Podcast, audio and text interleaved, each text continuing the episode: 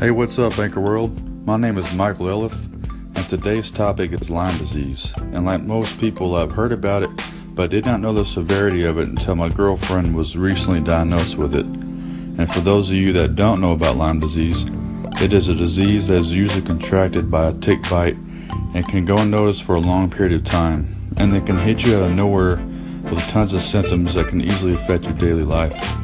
So I'm just trying to bring awareness to the disease because it is actually an epidemic that has seemed to recently blow up and has affected a lot of people, but takes a long time for doctors to properly diagnose.